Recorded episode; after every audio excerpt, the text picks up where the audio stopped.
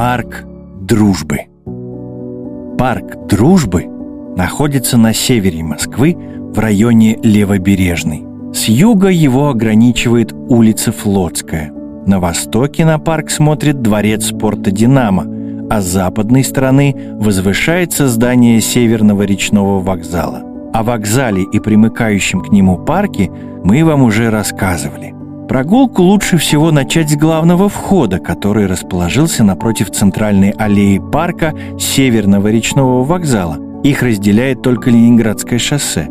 Такая пространственная симметрия не случайна. В 50-х годах прошлого века архитекторы парка «Дружбы», молодые выпускники Московского архитектурного института Галина Ежова, Анатолий Савин и Валентин Иванов задумали отзеркалить два парка – и создать единый зеленый ансамбль.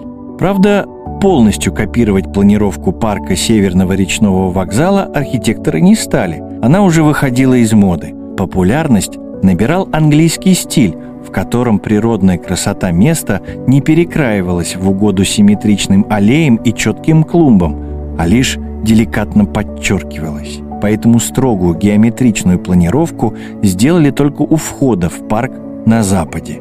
Ну а на востоке гостей ждал естественный ландшафт, зеленые луга и широкие карьеры, заполненные чистой водой. От задумки до создания парка прошло всего несколько месяцев. С работами спешили, ведь открыть его нужно было 1 августа 1957 года, к середине шестого фестиваля молодежи и студентов, проходившего в Москве. Одна из традиций фестиваля была высадка деревьев в городах, принимавших гостей и делегатов. Например, предыдущий пятый фестиваль проходил в Варшаве, и там участники заложили аллею. Советский Союз решил всех превзойти и разбить в честь праздника целый парк. Парк дружбы. Более чем за полвека он разросся и превратился в уютный природный парк. У входа Справа и слева от центральной аллеи нас встречает парная композиция «Монументы плодородия» и «Хлеб». Бронзовые скульптуры выполнены по эскизам Веры Мухиной, автора памятника «Рабочие колхозницы» на ВДНХ. Она работала над ними раньше, готовила для строящегося Большого Москворецкого моста, но тогда наброски не утвердили. Эскизы Мухиной были воплощены в жизнь после ее смерти и нашли пристанище в парке Дружбы. Скульптура «Хлеб» находится слева от нас. Это две девушки, сидящие на коленях на земле. Они по пояс обнажены и держат над собой тяжелый сноп пшеничных колосьев. Композиция плодородия располагается напротив. Она изображает сидящих и обращенных лицом друг к другу юношу с обнаженным торсом и девушку в длинном платье.